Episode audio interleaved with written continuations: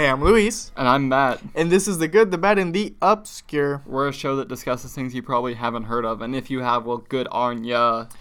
Really though, what are we talking about today of all days? Today we're talking about the fact that Denis Villeneuve has announced that Dune will in fact have two parts. That's a that's great news. Yeah, that is great. I had news. no idea. Yes, I Dune is on my shelf, my metaphorical shelf. I have read three quarters of Dune, and do not know whether or not I'll ever make it more.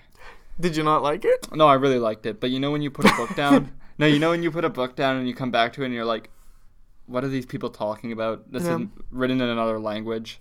It's, It's like not- when your mom puts you down for the last time, Yes. and you just keep walking, Yeah, and then you never look back.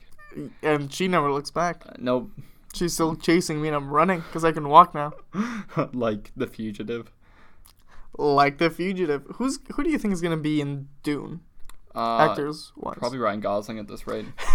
I like, hope so. Not just because he's phenomenal, but also, I mean, I don't actually know if there's a role for him in that movie because it's it follows a kid and his mother for a lot of it. Okay, So the kid, they'll probably get the kid from the room because he's the only kid I see in movies now. Jacob Tremblay. Yeah, they'll probably get Jacob Tremblay, and for the mother, they'll probably get, um, probably the mother from the room also. Brie Larson. yeah, it'll probably be the two of them.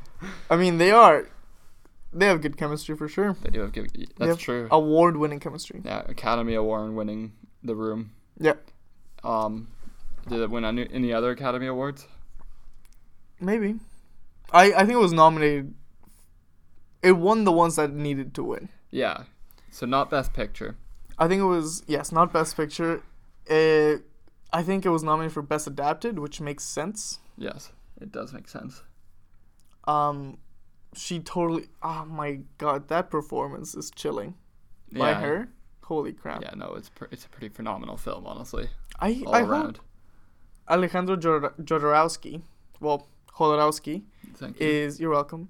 I hope he makes a cameo in Dune because he's the guy who started the original one and then funding was cut and then Oh, Ridley okay. Scott continued it. And then Ridley Scott botched that question mark. Uh, exclamation point. Uh, You yeah, know? classic Ridley Scott. No offense, Ridley Scott. He's back in his A game after The Martian, and then Alien Covenant. Really, just all uphills. well, The He's Martian, yes. Yeah, when people were like, "This is it. Ridley Scott knows how to make films," and then he made he made Alien Covenant, right? That was him Yeah, I don't know if he he- directed. because he wrote a contract in blood that says, "I'll make Alien movies till I die." Maybe. He also made Gods of Egypt. Oh yeah, Yeah, I don't know if that was pre or post Martian. the, what I didn't mention is that we will actually be just talking about Gods of Egypt for most of this podcast. Guys, we've been talking about the future of this of this podcast and we decided that the future of this podcast is in the past. And we're talking about historical movies exclusively. Yes, not, Next week, Ten Commandments, not even following Ben Hur, and not even just strictly historical, but we're going for um whitewash fiction, history. yeah, whitewashed, fictionalized historical film. So yes, Ben Hur is a great example of of a film that is sort of history, but sort of not. Also, Jesus is there at some points as a carpenter in that film. Is he? Yeah, he was in the new one. Like the first time he shows up, he's like he's like exactly what you would imagine Jesus to be. As we see it, as we see the white guy was to be. Oh, yeah, gotcha. that's exactly who he is, and he's a carpenter. And he's like, Ben Hur, you must not give up. You are Ben. Uh, Hur. honestly, I don't even really. I don't. It wasn't a great film. I watched the 2016 adaptation of it. Oh my lord. I'm one of four people. I watched in theaters. It was It was you? th- well. No, what I used to do for a little while Yeah. was I had a group of friends who we had strictly watched movies of this caliber, where it's like, ex- like grossly expensive films to make that are gonna just critically do horrible and just be bad films. But that's the fun of it. Okay. So we watched Teenage Mutant Ninja Turtles out of the shadow under out of the shadows, and we watched Ben Hur. Either or. Um, b- both of them we we pretty much just laughed most of the movie. Ben Hur, a lot less funny than Teenage Mutant Ninja Turtles Out of the Shadows. We were supposed to laugh at a lot of points of TMNT. Not not not for the reasons they wanted. weren't weren't why we were. Like, there's just there's more to that movie. You're like there's a giant mutant brain taking over the planet, and he's Okay. got Whoa. yeah. Well, we knew Krang was in that movie. He was. I'm pretty sure he's in the trailers. okay. And they they got the bebop and the Rocksteady, and they Bebop. so that's all fun. Ben Hur just is.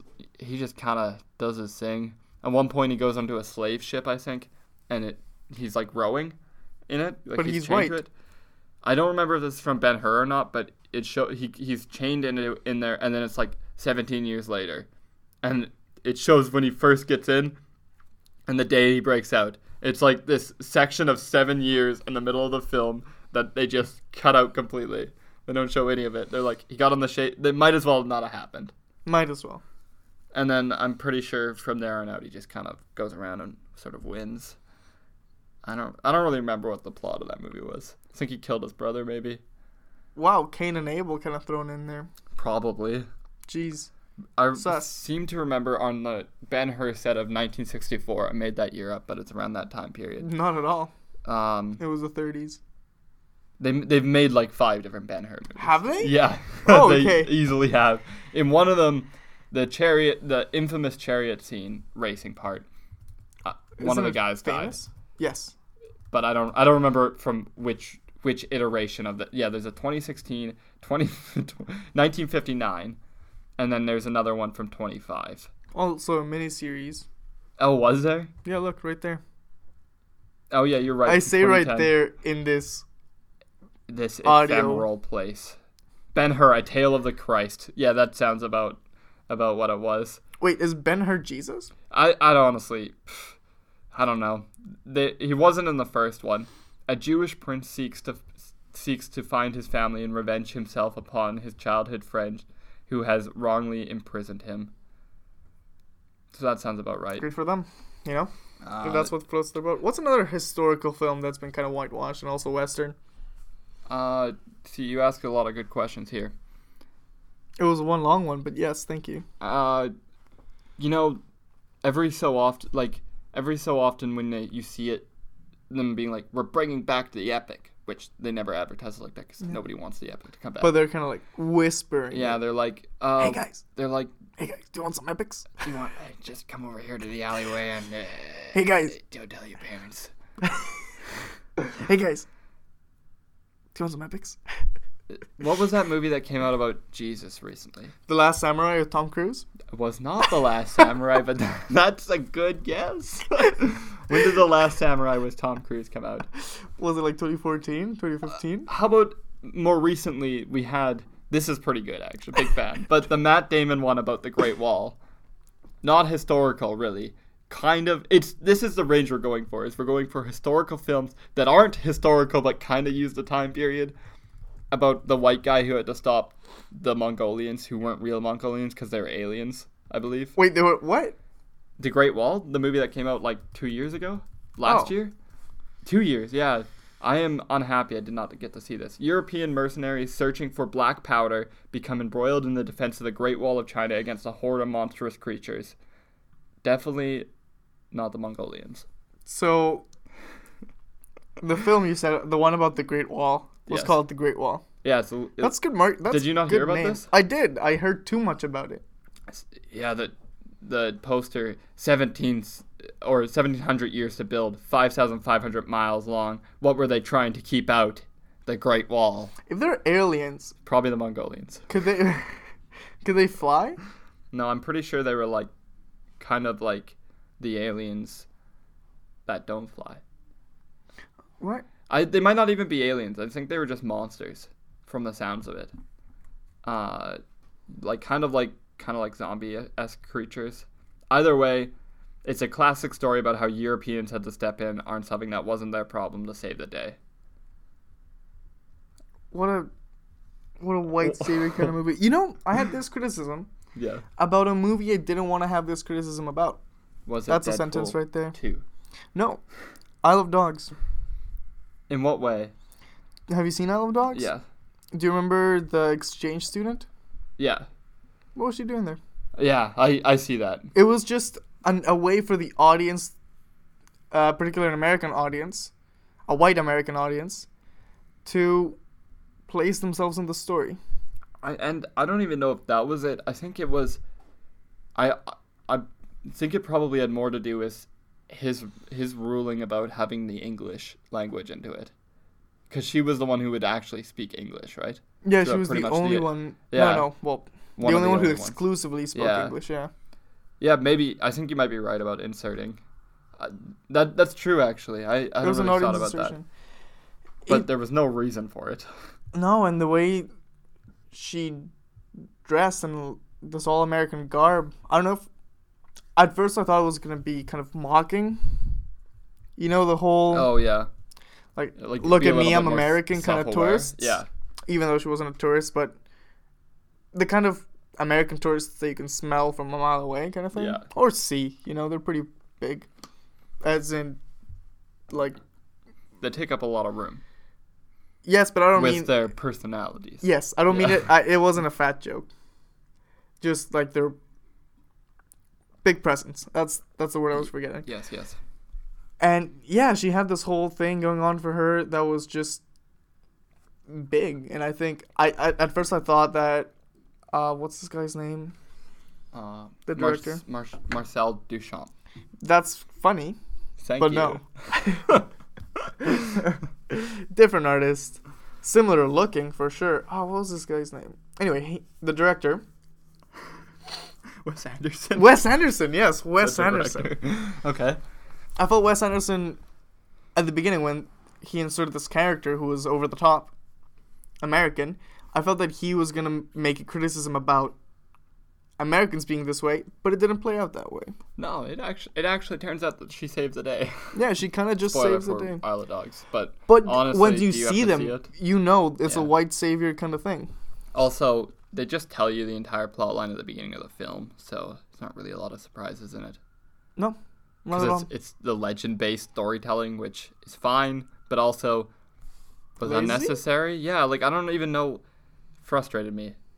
Uh, so moving right along, uh, we're catching us up on our our weekly blockbuster versus flockbuster, which we could save to the end, but I figure might as well just address the fact that Solo is actually underperforming. Which Luis has a bit of insider trading knowledge here. Yes, mostly because I was an audience member, and it's insider because I'm a minority of people. Hell yeah. You know, that's a diss right there to Solo. Solidarity. That's a diss to Solo. I'm a minority, so I'm insider, you know? Because it's not a lot of people saw it, yeah, so it's insider kind of. I see. Yeah, Yeah, you're you- making fun of the numbers it got. Yes, So, totally. So I watched it. yeah. Um, I watched it because I bought tickets a while ago, Yeah. pre-sale tickets. Yeah, I think you've talked about it on the show actually. Oh, I have. Okay. Yeah. So, okay, the movie I saw it the Friday, so it was opening day, but it wasn't like, it wasn't Thursday. Yeah. Uh, and I think it was the first showing, and it Friday being a working day, hmm a business day. Not a lot of people were there at 1 p.m. Yeah. It didn't have the amount of people I expected it to have. Right. For this is technically not technically, but it's official release day or whatever Yeah. it is. Yeah. So you know how in in Force Awakens every seat was filled. In Last Jedi every seat was filled. Yeah. Even, Even the One. ones that you have to break your neck to watch Yeah. the movie. Yeah, they were always full. This wasn't the case, you know. Even the normal or the non um break sorry, break necking neck breaking? Neck Yeah. breaking seats. Even those had some, you know, singles out of there. You know? So it was really odd first off. But then I started watching the movie and it was it was a movie of moments, and I'll explain moments. It's it's a movie that knows what it is. It's self-aware that it's just trying to be commercially appealing. So it just it's a lot of fan service that's spread out through the movie in 1-minute segments. Yeah. You I know, can see that. Han Solo, and I'll just say this: uh, it's and I'm not gonna give a spoiler kind of rant to it. He dies. Yeah, Chew- Chewie kills him actually. No, uh, in the trailer, Han Solo says his line. I have a good feeling about this, Yeah. and it's kind of mocking his later attitudes in the saga where he says, "I have a bad feeling about this," you know. Yeah. So fun. those things, those things are just sprinkled throughout the movie, and Yeah. people are, you know, it's like ah, they laugh at these, you know, Oh, I see. Yeah. Uh, uh low hanging fruit content Yeah. inside the movie, you know, and it's just sprinkled with that throughout. And that was the main attraction. Lando was great, but but it's not a surprise with uh, Gambino's star power right now. Uh, the production design was amazing, but that's just a given with most of these star, not yeah, Yeah. with most of these Star Wars, it's just They a got given. a lot of money. Yeah. hmm But the story, um, non-stellar. Han Solo's acting was pretty fine, actually. Yeah. You just have to get over the fact that Harrison Ford is old. That's the only Yeah. thing. Uh, but everything else, you know, is not great. Very meh. Yeah. Oh, you want to watch it after this? I will watch it, yeah, because you know they just they already have my money. Yeah. You know, like Marvel, Marvel and Star Wars. It's like, yeah, I'll go see it. Mickey Mouse has Might as well. but a bunch of money. it is, it is track like it's tracking to be the lowest. Well, it is the lowest. Yeah, tracking to be the lowest opening Star Wars movie. movie. Um, and it even though it it topped got number one, hmm uh, it still underperformed. Um, Especially for this part of the year. Yeah, like it. This it's described as a dismal 65 million opening weekend. That's pretty dismal. Uh, and it, it pretty much flopped in China, 10.1 million. What? Yeah, That's it, it- yeah, it did it did very poorly over there, which isn't. I mean, like it's this is kind of what everybody's been sort of expecting for a while now, was for it not to be very good. So People are saying that this is fatigue, like yeah, blockbuster fatigue. I don't think. I don't think it is. Yeah, I don't think this is an indicator of blockbuster fatigue. I think this is an indicator of them making a movie that just be just because they they seem to assume that just because they slap a character that people like into a film, it's not gonna do well. hmm Uh, and the fact that it's Star Wars, I guess Star Wars is enough to bring 65 million in, but it's not enough to captivate audiences in the same way that Force Awakens was. But is that really a surprise after this is the fourth one in something like three years? No, Yeah, like it's it's not it's not gonna be the same amount of numbers anyway, but it's not fatigue. I, I would say it's just it's the lack of knowing their audience from a wider perspective. they're. I'm kind of surprised they released this during Memorial Day weekend Oh yeah, because it has some war scenes, yeah. some war scenes that are reminiscent to Rogue One, and I don't think that's the kind of thing that would fly with a lot of people on Memorial Day weekend Okay. because it's Han Solo is a deserter, right? Yeah. And that just maybe I'm looking way too much into it. Right. But you think it doesn't really fit culturally right now? At least in the you know in the domestic box office. Yeah, It's just- you might be right. I don't I don't know that anybody really pays enough attention.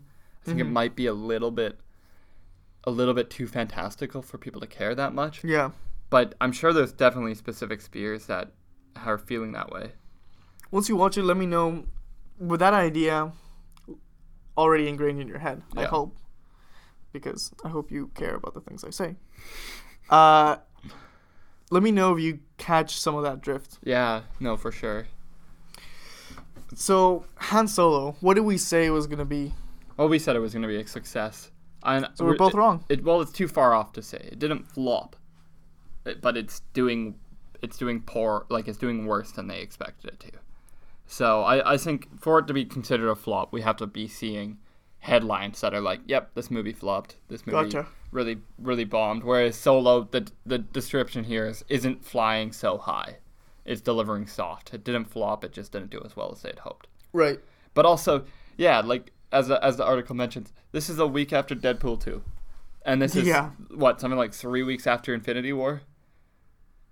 Four weeks. Yeah, like in, if in another climate, Infinity War would still be number one. hmm Black Panther is still out in some theaters. Yeah, eh, so it's and releasing after Deadpool two, which widely is widely a lot of people are very excited for, Mm-hmm.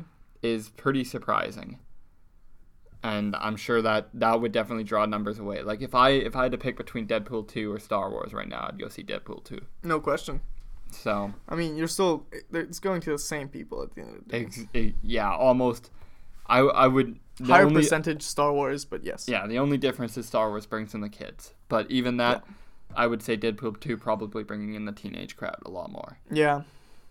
The young And adult. even even adults, I would say. My Deadpool dad 2. loves it. Yeah. He he saw Deadpool one. Yep. Deadpool. Deadpool saw- one colon Deadpool. Exactly. Deadpool one. Two dots. Deadpool. Yeah, He saw that one three times in the theater. that's really surprising.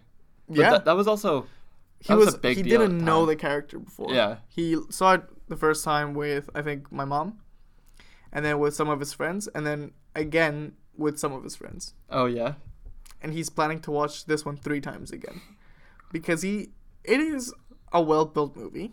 you also don't we also don't get because it's a pretty specific kind of humor Yes. because it's like it's rated R right I believe and so that Hard R. brings yeah it brings a pretty specific crowd in like you can't have you can't have that sort of wide reaching audience that most movies strive for Mhm. so you don't see this kind of humor so often so No. it's definitely doing well because of that in the same way Logan did well because of, it was it got a little bit more specific I'm so happy that did well. yeah Logan? me too It's just paving the way for more movies that take the source material seriously. What I No, mean yeah. is, I'm obviously referring to the Best Adapted Screenplay nomination it got yeah in a big year for movies. So I think that's sick. that's pretty good. Uh, we don't have to touch on this too long, but Harvey Harvey Weinstein was arrested, I believe, last Oh. Friday I didn't read about that. or last Thursday. Yeah, he, He, turned he got- himself in. Yeah, oh. He turned himself in. yeah, Did he get handcuffs? yeah, What yeah. are- So he's he's on trial for a few different things, but you know, namely rape. it's hmm i this this is odd It's that's how I feel right too. i don't know if you yeah i was gonna ask A lot of- feel the same way but Yeah, well, a lot of when all of this was started out, it's like good. I'm glad this is coming to the public light, but also there was this sort of underlying sense that you're like these people don't go to jail. Like nothing really is gonna come out of this. They, sure, they've been shunned and they probably won't have they won't be able to come back Mhm. with any hope. Uh, but you don't really you don't really expect any of this to go to trial or anything.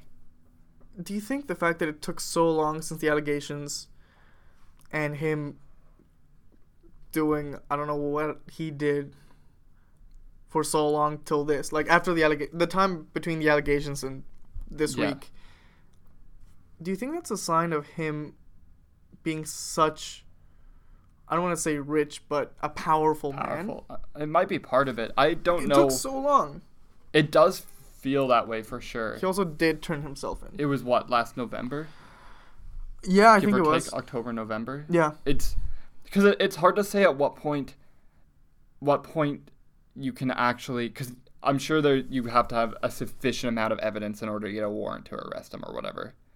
Mm. Like you can't just bring him in and have only the testimonies. And I don't really know how I don't know how the they they go about handling rape and sexual assault and all of those things. I don't know how that's handled right now.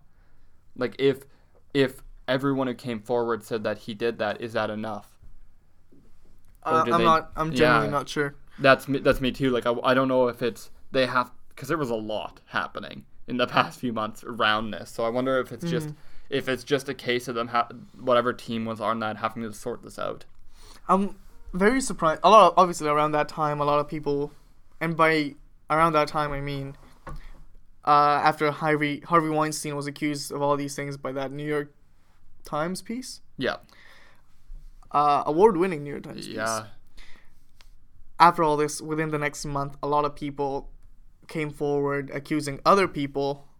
Most of the time, and I'm standing by this opinion most of the time, and I say opinion because it's hard to prove these things. Yeah. most of the time there were well-founded Oh yeah. accusations Yeah. Like the probably the majority. the vast majority yeah, I would I would agree.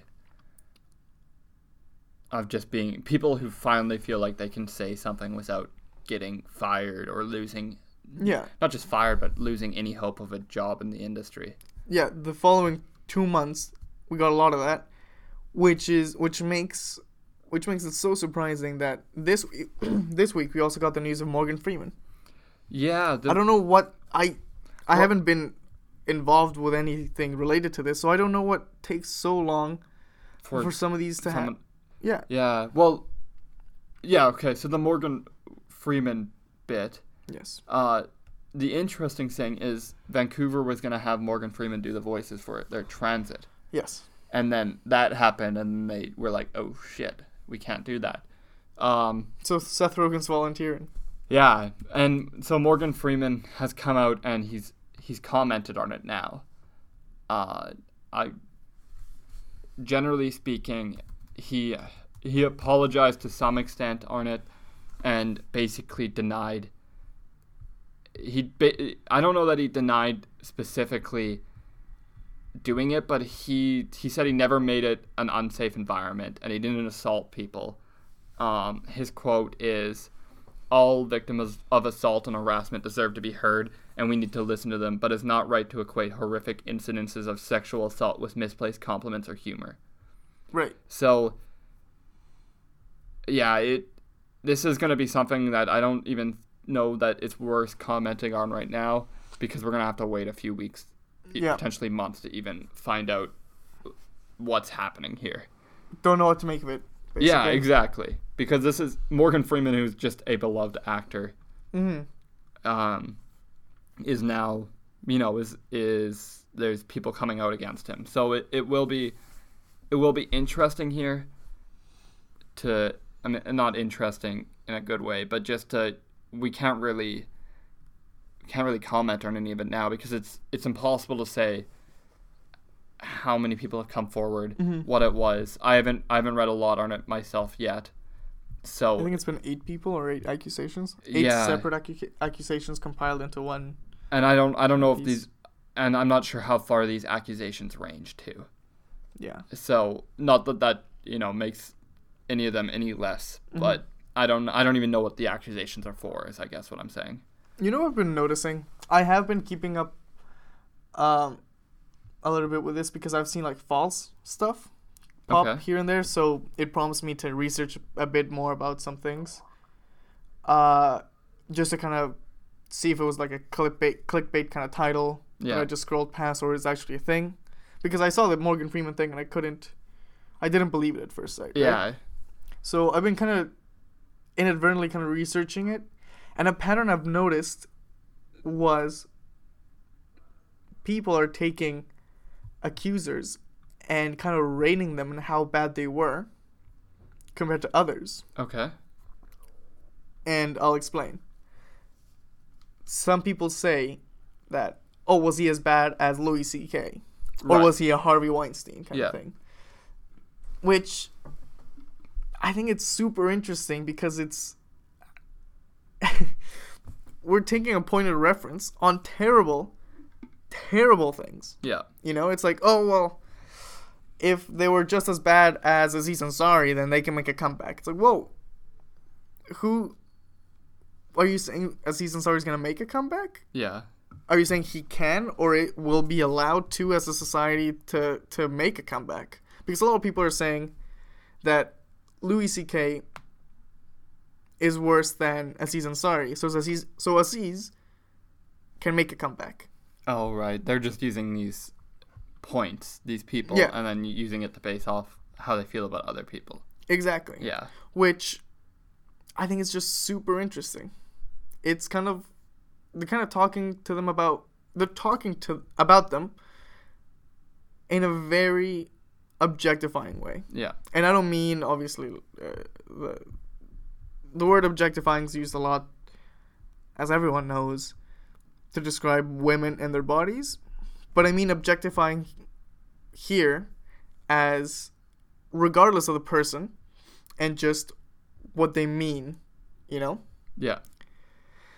So, yeah, the fact that they're taking Aziz and Louis in this way and regarding and comparing him to Morgan Freeman, I think people are kind of putting him in the same rank, and it's weird to say rank here, Yeah, yeah. same rank as Louis, but not as bad as Harvey, but worse than Aziz. It's it, you know how yeah. what a weird well, it's hard to talk combination about right of right? yeah it is. There's no. It doesn't feel like it feels like the language for how you talk about sexual assault, especially people who are accused of it. It feels like they're it, it's still being still being sort of decided by the public in how you choose to talk about it. hmm and when it's okay to say that yeah say that somebody is still okay or not okay or like if that even means anything when when they've done these type of things to other people Mm. so i don't it's this is going to be a pretty specific point in movie history to look back at and see This will be taught how, for a yeah, while. how it's how it's changed and especially how it's changed how but yeah how people deal with sexual harassment and assault in the workplace and Yeah. in our everyday life I can under a lot of people when they talk about this as a as a whole, they say the film industry is not the only industry that it has this. Yeah. And that got me thinking, so why is the film industry being the one in focus? Well, it's the film industry is always in focus, you know? Yeah. It's it's a common talking point for a ton of people. Yeah. So if if I say, "Oh well, Jacob something was accused of this." Oh, who is he? Yeah, it doesn't matter, you know? Unfortunately, it doesn't matter. So Oh, having such a high-profile person be accused of this brings uh like a social conscience to every everyone because it's people we know yep in a certain light. in a in a sort of celebrity worship sort of way Yeah. I think a lot of people needed to be explained who Harvey Weinstein was. I remember a lot of people had to watch one of those videos of who is Harvey Weinstein. Yeah. And I remember seeing this thing a lot. It was Harvey Weinstein is the most thanked person in awards after God. oh yeah Yeah. because he he would have been one of the producers and every like Yeah. basically the producer for a long time A lot of award winning movies he Yeah. produced. And the actors would always say, I have to thank Harvey, Wein- uh, Harvey Weinstein, sometimes in the same breath as God. yeah it's yeah it's bizarre So that that uh, uh, statement kind of states the importance of him to people who didn't know him. I guess yeah, we'll have to have to see where all of this goes. It's It's a it's shame. disappointing every time. It's a shame. Not because I liked Morgan Freeman, but it's just a shame that people are doing these things. Yeah. Because there were a lot of comments against people saying comments against people who said, "Oh, I I liked him a lot," you know, and that's in a way maybe not def- defending them is not the right word, Right. but kind of going past what he did or what they did. Instead of thinking of the victim, you're thinking, "Oh, poor him." Yeah. You know, so it's kind of missing the point of these accusations. Yeah. I mean, people project a lot. Yeah. You know, like that's that's a lot of celebrity culture anyway. hmm Is assuming that these people, you know, these people because of the work they put out. Yeah. It's also kind of selfish. It's like, oh, I liked him. It's like, well, it's not about you No. Yeah. at all. Yeah. I would have liked to hear Morgan Freeman's voice on Translink. Translink. Yeah. Yeah. But that is immediately cut after these allegations, at least for me. Yeah. And I'm super down for Seth Rogen if if that happens. Yeah. No, for sure. Although people were missing the point on why Morgan Freeman was gonna talk. He's a spokesperson for Visa, Okay. so that's why he was gonna talk there because the whole credit card thing, Oh, I see. Okay. the whole credit card tapping instead of the Compass card. Uh, But oh well, damn you. so people. the next next point we have is have you noticed have you seen anything about Matt Groen Groening's new series called Disenchantment? Oh, that's the new series, uh, Simpsons creator. Yeah, Simpsons and yeah, Futurama. that's who he is. Yeah. Actually, I'll say Futurama and Simpsons because I like Futurama more. okay. Sure. that sounds great. Thank you. Uh, No, I haven't. yeah, I there hasn't been a lot out about it yet, but it's exciting to see that he's doing something new because That the edge is still there for him. Yeah, I mean, I don't know if you know anything about him, but he he was like a total hippie. Hey, he didn't he didn't believe in any, pretty much any of like he hadn't watched TV for several years before he was offered The Simpsons. Oh. kind of just fell into it. Oh, that's Yeah. so cool. Yeah. Uh, so it's it's he's an interesting character to follow, but it's it's nice because yeah, I, I love The Simpsons, but Futurama always felt like it was. I guess it was tighter story wise. It was tighter in every way. It was Writing and was so tight. I think it was yeah. I think it's because it also was a little bit more adult, so it could handle some stuff that The Simpsons never really felt like it dared to go. I I'm gonna contradict you there. Okay. Instead of adult, I want to say it was less commercial. Yeah, I think that's fair too. You know, it Yeah. was it was more like let's make this good because it's good Yeah, instead of let's make this consistently all right. Yeah, and Simpsons used to be like, as how many seasons did we get for Futurama? Like seven, eight? I think it was seven or eight. Yeah, Yeah, and I would I would say that the first seven or eight Simpsons seasons are pretty absolutely pretty amazing. Even it's just probably thirteenth. yeah, all all we see now are kind of the next generation. They're they're not even owned by Fox anymore. I don't think oh, Okay. they they got sold a few years ago, so it's it's not really the same show. Yeah, no. It it's way quicker. I think it's it took a page from a lot of modern um animated series. I remember the editing used to be slower, which I really like. I like slow animated shows because it's more detail oriented in my opinion instead of just snapshots of a, a story. yeah. Uh yeah, The Simpsons became really quick, Well, which is a weird thing. I- is the Sim- is Disenchantment going to be on Fox? no, it's gonna be on Netflix. Whoa, Yeah. That's great. getting 10 episodes are in August. Uh, That's super soon. note about the Simpsons scripts. I, f- I was when that started coming out. Uh, I believe it had something like 50 page long scripts or 45, 50 page long scripts for like a 30 minute TV series. Mhm. So that means they're they're doing it really quick. Like Yeah. that's quick dialogue, that's snappy visuals, and uh, one of the one of the guys I know who who used to write for a children's TV show, his his producer was like, "Yeah, we want a 50 page script now. Simpsons is doing it. We're all doing it." He puts in a 50 page script and he hands it to the animator, and they're like, "This is gonna be an hour long. The show is about a unicorn dancing around and flying. Like, we can't make this script." And he's like, "Yeah, well." In Disenchantment? Uh, no, for whatever show he wrote. Oh, gotcha. Disenchantment. Yeah, Disenchantment's going to be interesting. This will be a, a different kind of show than we've seen from him. Yeah, it's more fantasy oriented instead of sci fi or just family life. It also sounds like it's a little bit more serialized, whereas, so it's going to follow more of an overarching story. Instead of an like, episodic saga. yeah, whereas Futurama, it had elements, but I don't even. I don't even know if I really would say because they were all pretty self-contained. Nothing really evolved in either The Simpsons or um, Futurama in any level. Whereas this, it sounds like it's following them on a journey. So, but it, it easily it easily might just be the three of them, three characters hanging out. And it, they're a product of its medium. Yeah, Because it's what they did with uh, with Futurama and The Simpsons is you can be flipping through the episodes or through channels and just watch the episode you land on.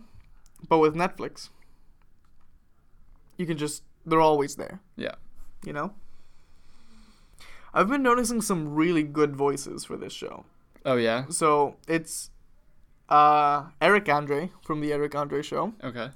John DiMaggio, who's Bender or was Bender, and uh, he was Jake the dog, and also the Scottish man Yeah. from I was gonna say Karate Kid, but it's- it's Samurai Jack. Yeah. Billy West, who was Fry, Maurice LaMarche, who was uh, the Jamaican guy. Okay. I forgot his name. And also, he was Jack. He was Samurai Jack. Oh no, he was not. He was in Animania. He was the brain Oh, and in Pinky and the Brain. Pinky in the Brain. Really good voices. Holy Yeah. crap, that's quite the cast. It's not very surprising. No. His, after his last two shows have been pretty, pretty phenomenal. hmm Um, The premise is, according to Wikipedia, The series follows the story of Bean, an alcoholic princess, her elf companion Elfo, and her personal demon Lucy, who live in a medieval kingdom known as Beanlandia. Yeah, I dig it. Yeah, I'm pretty I'm pretty into it. Oh, I'm gonna watch this. Yeah, That's right. just a fact. Yeah. It's it's. I hope it's deep. That's a I'm- weird thing to say. I know, but it's like how Futurama was. Yes, I hope it's like Yeah, Futurama. where it, it felt like it had depths, and there were a few episodes there where they weren't afraid to just be depressing. Really depressing. Oh man, I would. I cried. No, I didn't cry. But I was sad for sure. So this week on the pod, we're talking we're talking about a couple of short films that made it pretty far in a world that hates short films. What a good segue, you know, speaking of animated shows into short films. Yeah, You know, I feel like it's a similar medium. it is. It, it definitely it definitely TV. fits sort of along the same line. And no one likes short films anyway. Now, yeah, people hate short films, I think which is why we're going to talk about them. which is exactly, we got to bring them to light. So today we have two short films for you. we have the 1954 Red Balloon, 56, so you're close. Really? That's minus two 1956 Yeah, Red Balloon, and it's we an have old one. the 1997 Rejected. Yes. I Was made the made the year up again. I don't have any It was 2000. the 2000 re- Rejected. One of my one of the things I'm very good at is guessing the date of something within within a few years. How, what year, what year were you born in? Do you know that one? Uh, Fifty-eight. 58? 59, 72? Ah, 50. 72. Okay, gotcha. That's a good one. So, yeah, I think I think you you know a pretty decent amount about the history for these two. Yes. So, what what what makes them co- in common? Because they're pretty different styles. One of them's a live action story about a kid and his little balloon, Mm-hmm. and the other's a series of what appears to be kind of short sketches that are linked together in an overarching story. Yes. So, The Red Balloon was a French film that was screened in Cannes, and it is one of the few short films that is nominated. No, it's the only short film that's nominated for anything else apart from Best Live Action Short Film at the Oscars, because it won Best Screenplay at the Oscars, which is insane. Yeah. You know, it was a 30 minute film, and it follows this boy walking through France with his red balloon. Yeah, you're getting it. Red balloon. It, it just makes sense. It does. Rejected is a completely different kind of thing. I it's it's weird to have these two things and call them short films in this because it's hard to lump them together, but they are. You know, Yeah. this is a nine-minute short film by the one, the only Don Hertzfeldt. What an interesting first name. I was gonna say interesting last name. Hey ho, it's interesting altogether. So Alright. Don Hertzfeldt um, is cult famous. In other words, obscure. Yeah, you're getting the hang Hell of it. yeah. Don Hertzfeldt um, recently did "It's a Beautiful Day," and I think it was like three, four years ago. He Oscar-nominated animator for Rejected, and he also made his own balloon film, which was actually a parody of the Red Balloon. That's why I I believe that. I coupled them together, which is called Billy's Balloon. okay. You know, in the Red Balloon, the kid I forgot the name of the kid. He's called Le Petit Garçon. That's the little boy. Yep, that's what his name is. Oh. Pascal Le Petit Garçon. Gotcha. So Pascal is walking with a red balloon Yes. through the streets of France, Yes. Paris, No, France. France, France, the city, It's Paris. Paris, Paris, the country. Paris, the country, France, the city. My name is pretty. Hey. Anyway, Don Hertzfeldt made a parody film called Billy's Balloon, where this kid has a balloon, and the balloon beats it. Just kind of kills the kid. It's really funny. Okay. I saw you were talking about the red balloon there for a second. I'm like, I'm pretty sure the red balloon does not kill the kid. No, no, Billy's balloon. Okay. Billy's balloon, and then there's a lot of kids killing, kid kill, kids being killed. Kids being killed. Yes. Okay. So, The Red Balloon is a really famous movie that has not aged well. It hasn't aged horribly. It's just slow. It is slow, but even slow movies from the past are good. You know, okay. some movies. Got a lot of bold sort of. Oh, sweeping statements is what I do. you know? Yeah. I was a janitor for 25 years, so sweeping statements is what I'm trained to do. I'm cutting it. Okay. okay, why don't you like Red Balloon? I don't like Red Balloon. Why don't you like No, the no. beloved short film Red Balloon? I do like it. Academy. Award-winning short It's, film. it's is it is it Academy Award or is it Palme d'Or? Was it both? Yeah. Okay. Academy Award winning Palm and Palme d'Or winning. Red Balloon. Yes. Why why do you hate this film? I don't hate it. I wish it didn't exist. whoa, whoa, whoa! I don't hate it. I- Okay. I, like it a lot. It just hasn't aged well. Okay. You know. Um. It's. I kind of already spoiled the whole thing. It's this kid Yeah, there's not a lot to it. who walks Yep. with a balloon. That's red. Yeah. That's true. And he runs into a little girl and she's got a blue balloon. Yep. And then they don't see each other again, I think. Nope, that's it. But she does. He does see her balloon because the story is just this kid kind of playing around with a balloon. It's fun. I think there was a scene where he leaves the balloon outside a store because the balloon couldn't go inside the store, much like a dog. Yeah. And he tells the balloon, "Wait," and the balloon waits. So he goes into the store, buys his little pastry, comes back, and grabs the balloon. Really adorable, Yeah. super adorable. Made my heart do its thing.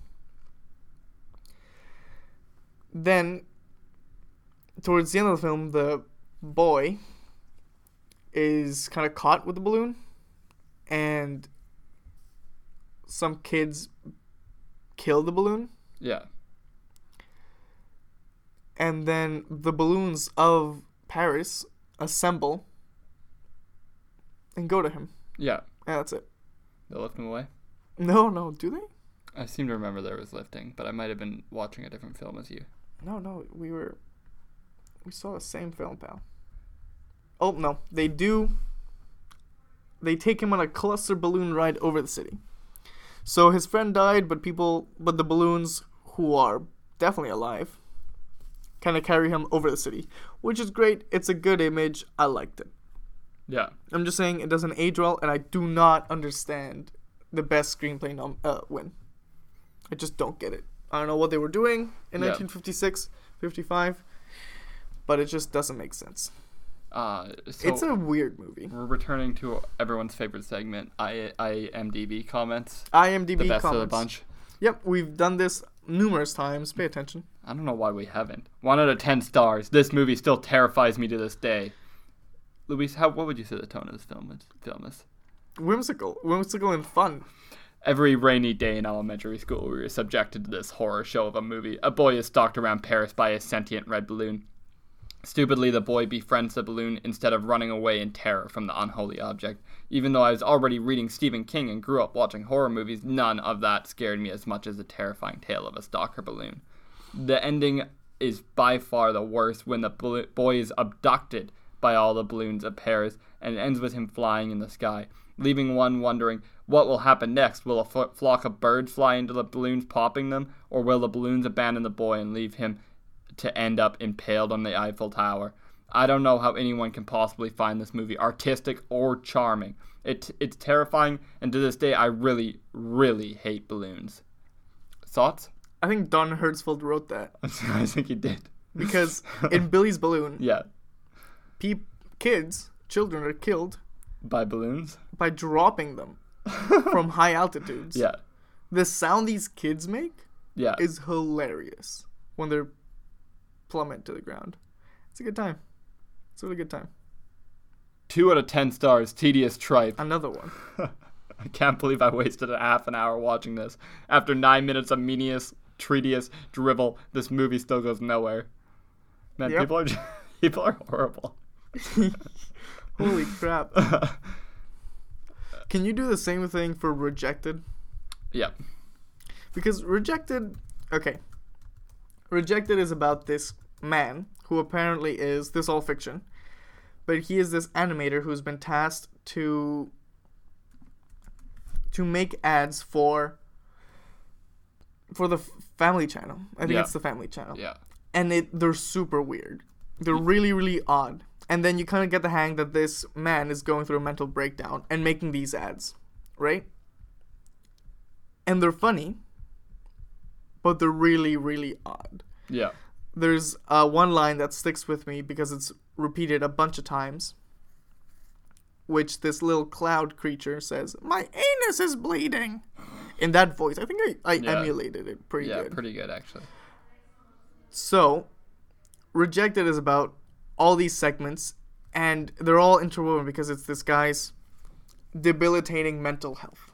So, hit me one of these IMDb comments. Okay. Shocking. I seriously cannot understand how anyone on the planet can find this funny. It is scandalous, disgusting, does not make any sense at all, and is highly unwatchable. It is even hard for me to watch, and right now I'm shocked at what a waste of time it actually was. Why do you guys find it funny? What makes you laugh about ugly, poor animated cartoons with annoying characters, with their even more annoying voices, an incredibly primitive, meaningless plot? How can a mentally healthy man find all this funny and how can anyone give it 10 out of 10 i give it 1 out of 10 but just because there is no option of minuses or at least zero I think the guys who made the red balloon wrote that one. they're just going back and back and forth between these because, okay, I'm going to respond to this person. yeah Yes, no mentally healthy man will find this funny. yeah because after a point it's not funny anymore it's about this it's it's comment it's commentating on over commercialization and they say it in one of the the yeah. white text over black screens kind of thing you know? So if you miss that then fuck. You'd be a terrible you know you couldn't hit a wall you couldn't hit the fu- the the wide side of a barn with a shotgun you know? Yeah. So wh- i'm just like reading this next review and i'm just confused at why people why people spend X number of time in Red Balloon is half an hour. In this is ten minutes. Write a review complaining about how they wasted their time making it. And this person is Whoa. one, one out of ten. Awful bloody waste of human possibilities. What? the nine comma five minutes belong to the worst of my life. That's nine and a half minutes. I, I know what it means, but I did not like how it was written. Okay, that says a lot about you. Let's go. I could not believe that blood and destruction are so present in the American com art. A waste of human energy. whoa, whoa. Yep. The piece of animation belongs to the trash, only for well only for well-informed adults. Okay, okay.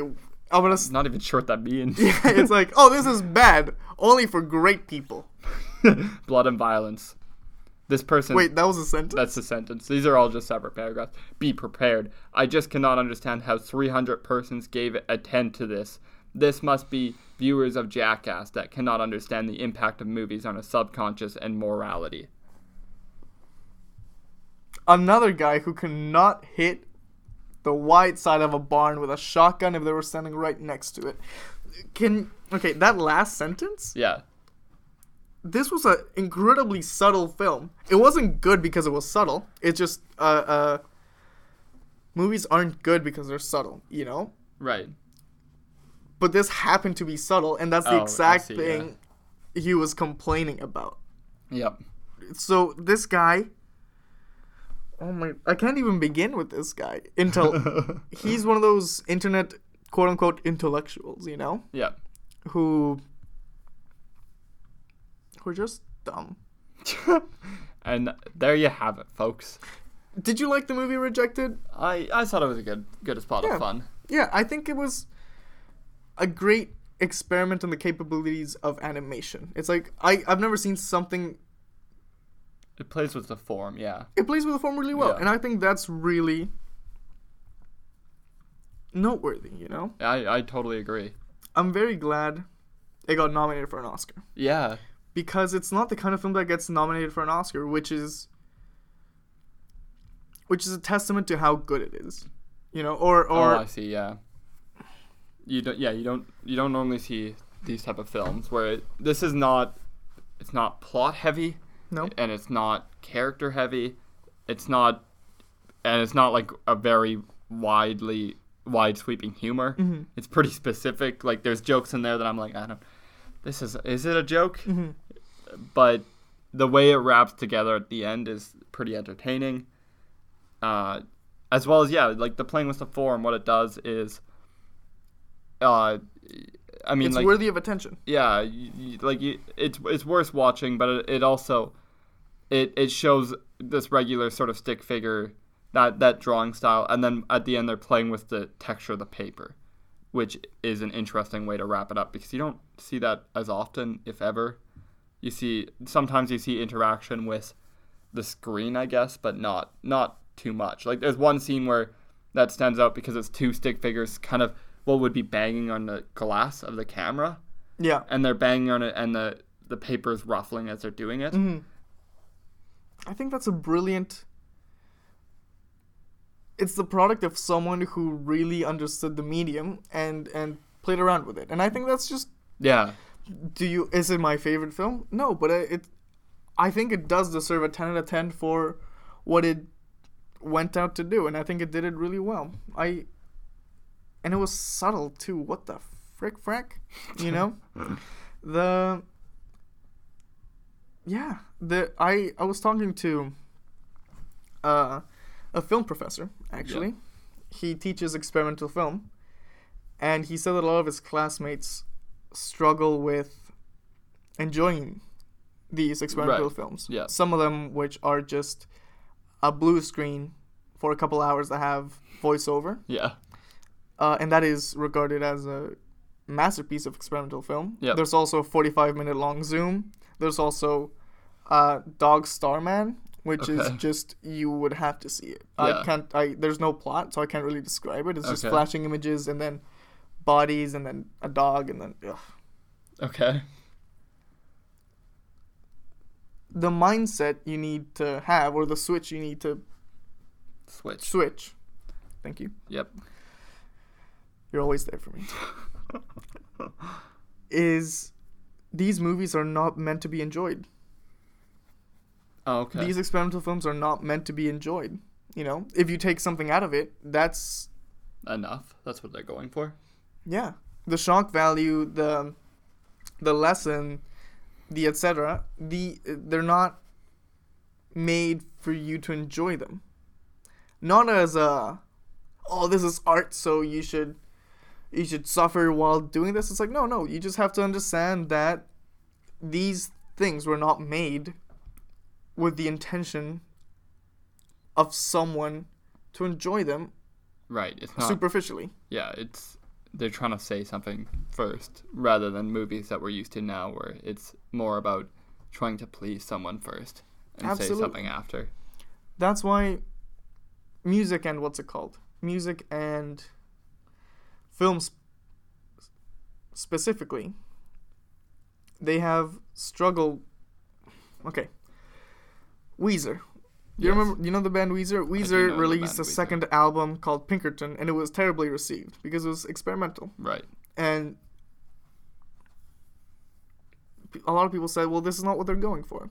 You know, and that's fair. Yeah. but a lot of people hated them or hated that album because of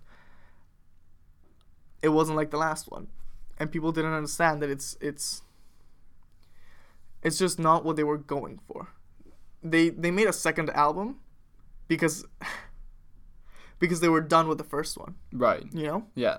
so when people make experimental films, or when you're gonna watch one, I think the correct mindset changes the whole experience. And this includes watching a really slow movie like The Red Balloon, Yeah. which is has been described as a visual poem. Yeah. I can see that.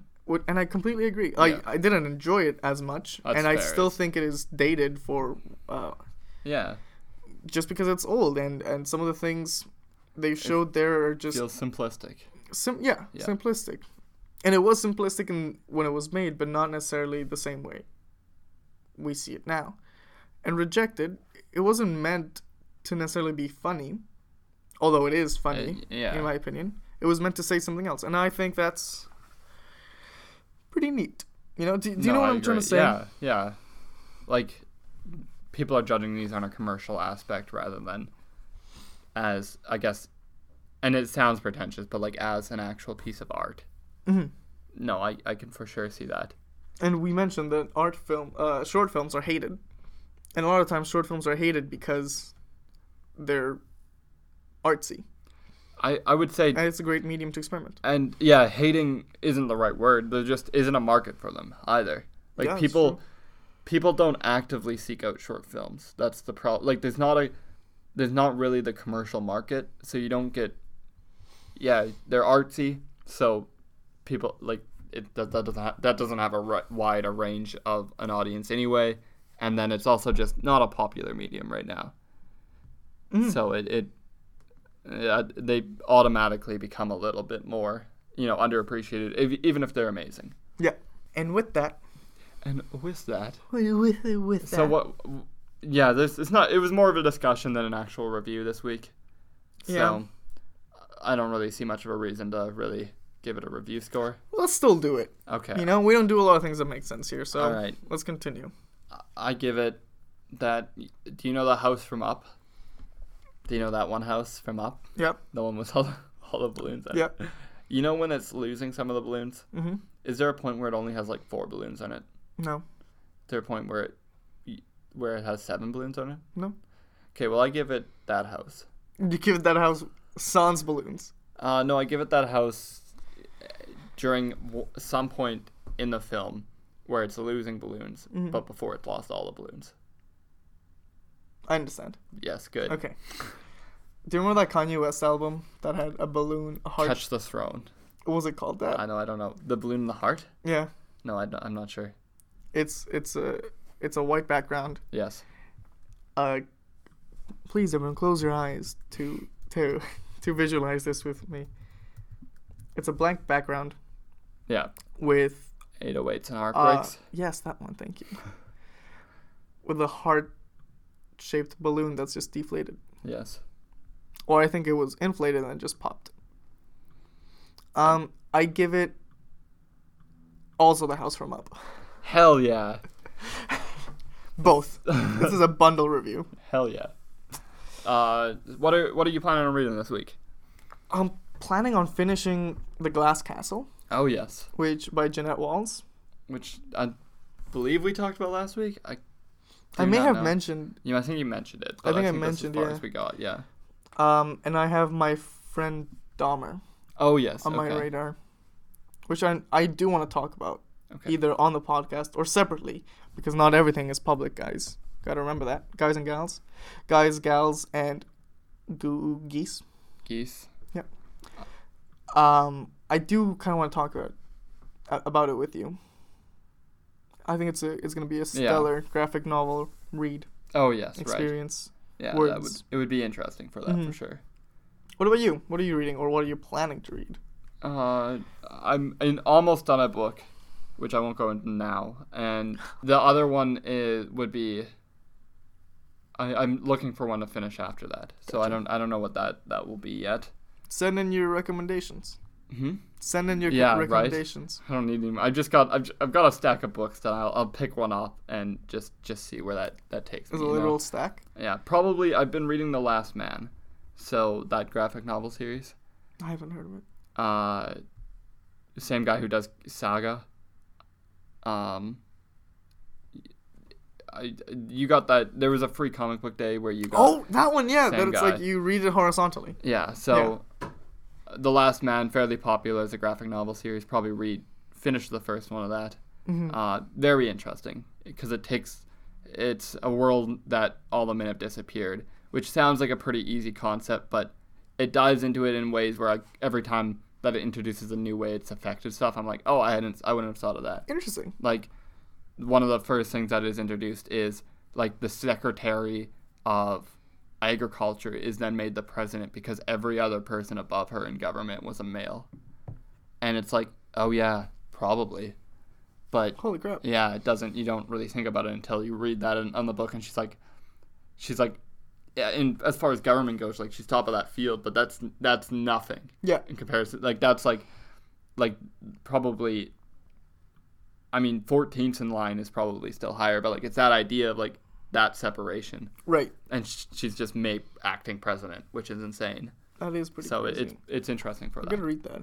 Is it short? Yeah, it's pretty short. Last Man. Yeah. No, it's there's like eight volumes. Holy crap! Yeah, But the first one is short. it's somewhat short. God. It's like a it's like a regular graphic novel. Oh, I see. Uh, but I think I think that's the show for today. That is the show for today. I've forgotten how to talk. join us join us next week as we dive into another book. Probably We we just like reading words. we just like reading words, and hopefully you like listening about us reading words. We're really hopeful about that second part. You can follow us Oh yeah, on shit. Obscure, Obscure Pod on Twitter and on Instagram. It's also at Obscure Pod. I still don't have a Twitter, but Matthew will gladly give you his. Uh, yeah, I'm at spider pig uh, spider underscore pig on Twitter. That's at spider underscore pyg. PYG. Uh, yeah, and of course the pod is Twitter also at obscure pod. Um, Correcto Mundo. see y'all next week. Next week it is. Bye.